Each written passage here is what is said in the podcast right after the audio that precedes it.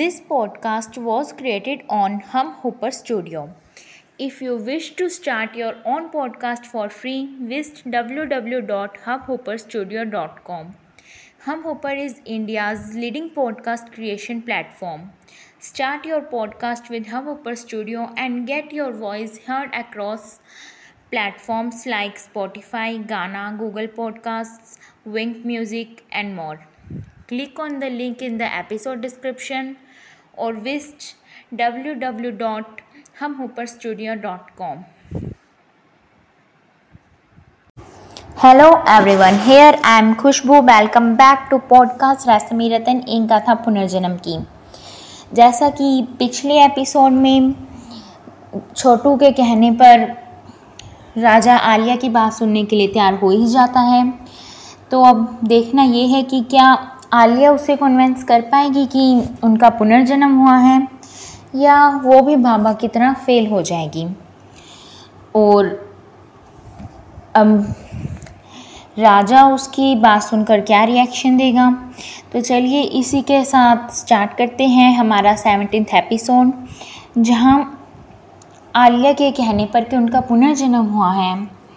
राजा उसकी बात सुनकर ज़ोर ज़ोर से हंसने लगता है।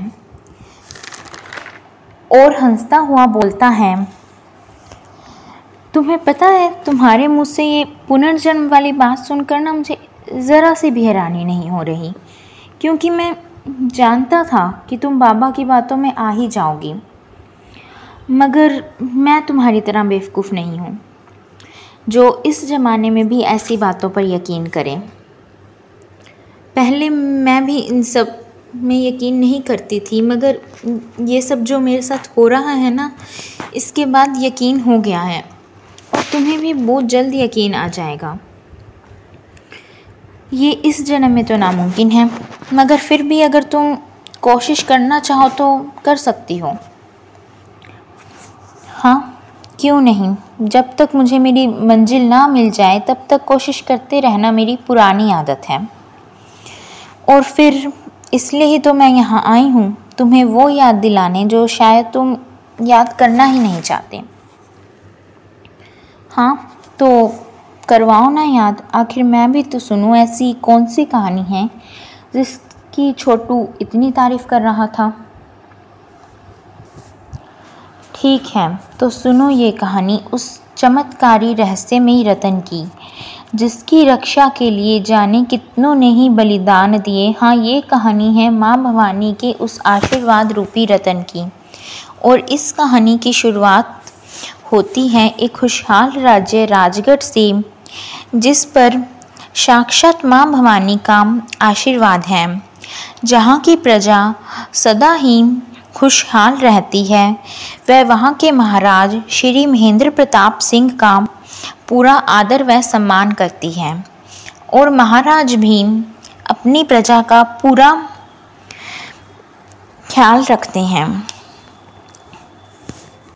और इसी राज्य की राज्यसभा में जहाँ महाराज युवराज वीरेंद्र प्रताप सिंह, राजगुरु मंत्रीवर मामा भवानी सिंह व उनके पुत्र भवन सिंह और अन्य मंत्रीगण विराजमान हैं। वहीं एक हीरों का व्यापारी हीरा लाल आता है और महाराज से कहता है हीरा लाल प्रणाम महाराज, हम हीरों के व्यापारी हीरा लाल हैं। यहाँ आपके राज्य में हीरों का व्यापार करने आए हैं। काफ़ी प्रशंसा सुनी है आपके राज्य की और इसलिए खास आपके लिए वेश कीमती नयाम हीरे भेंट स्वरूप लाए हैं। अगर आपकी आज्ञा हो तो आपकी खिदमत में पेश करें। महाराज, आज्ञा है। महाराज की आज्ञा देने पर हीरा लाल कुछ नयाम व वेश कीमती हीरे दिखाता है। महाराज को वे हीरे पसंद आते हैं। प्रसन्न होकर वे हीरा लाल को राज्य में व्यापार करने की आज्ञा दे देते हैं। और मंत्री वर से कहते हैं कि वे उसे अतिथि गृह में ठहरा दें। वह उसकी मेहमान नवाजी में कोई कमी न आने दें। महाराज के आदेश अनुसार मंत्रीवर हीरा लाल को अतिथि गृह की ओर ले जा रहे होते हैं। वहीं राजकुमारी इंदुमती और वहीं राजकुमारी इंदुमती तलवार बाजी का अभ्यास तलवारबाजी का अभ्यास करके आ रही होती है। उसके साथ कुछ सैनिक और वह उनकी सखी बेला, जो कि राजगुरु की बेटी हैं, होती हैं। तभी राजकुमारी की उनसे मंत्रीवर और हीरालाल से मुलाकात होती है। राजकुमारी को देखकर मंत्रीवन और हीरालाल उन्हें प्रणाम करते हैं। फिर राजकुमारी हीरालाल से उसका परिचय पूछती हैं। राजकुमारी के पूछने पर हीरालाल बताता है, राजकुमारी जी, हम हीरों के व्यापारी हीरालाल हैं। आपके राज्य में हीरों का व्यापार करने आए हैं। मंत्रीवन, जी राजकुमारी जी, बहुत ही नयाब और बेशकीमती हीरे हैं इनके पास। राजकुमारी। अच्छा फिर हम भी तो देखें आपके नयाब और बेशकीमती हीरे। हीरा लाल जी ज़रूर ये देखिए। और फिर हीरा लाल राजकुमारी को हीरे दिखाता है। हीरे देख बेला बोलती है, राजकुमारी, हीरे अत्यंत सुंदर हैं। मेरा विचार है कि आप इन्हें अपनी इस शाही तलवार में लगाकर इनका मान बढ़ाएँ। राजकुमारी, नहीं सखी तलवार का कार्य शत्रुओं का सिर धड़ से अलग कर युद्ध में विजय पाना है। ना कि उनमें हीरे मोती जड़वाकर उसका दिखावा करना।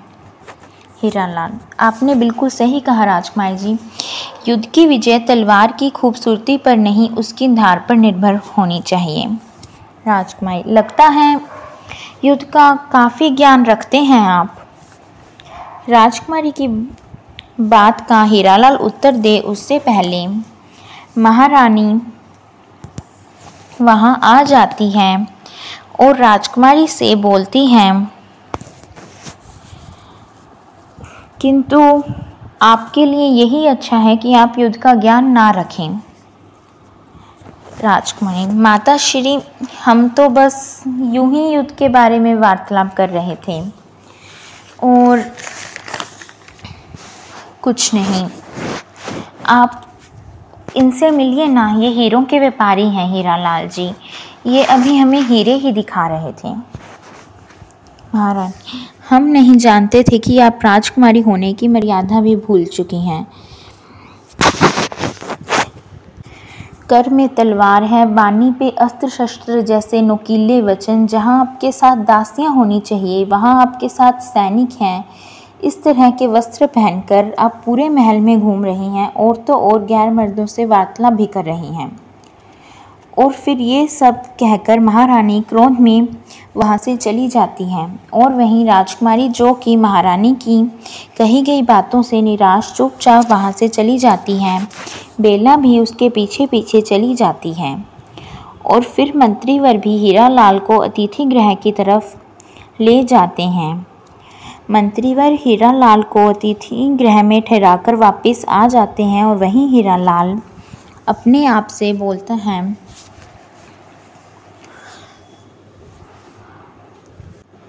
हमें कार्य आज से ही प्रारंभ करना होगा, किंतु उससे पहले एक और कार्य है, उन्हें सूचित करने का, कि हम सकुशल यहाँ पहुँच गए हैं और किसी को हम पे शंका भी नहीं हुई। सो so फ्रेंड्स हमारा ये एपिसोड यहीं एंड होता है। और अब जब आलिया ने कहानी सुनानी शुरू कर चुकी है राजा को, और अब देख, और जो पुनर्जन्म की कहानी है, इनकी ये शुरू हो चुकी है तो अब देखना ये है कि कहानी कहाँ तक जाती है, और आखिरकार क्या राजा इस बात पर यकीन करता है। और अगर अब हम इस पुनर्जन्म की कहानी की बात करें तो अब इसमें जो हमारा करैक्टर है, हीरा लाल, उसकी बातें सुनकर ऐसा क्यों लग रहा है कि वो हीरों का व्यापारी नहीं, बल्कि कोई और ही है? तो चलिए, अब वो कौन है, क्या है, ये तो आगे ही पता चलेगा। So wait for some days और बने रहिए हमारे पॉडकास्ट ऐसे मेरा तन एक गाथा पुनर्जन्म के, के साथ। Bye bye thank you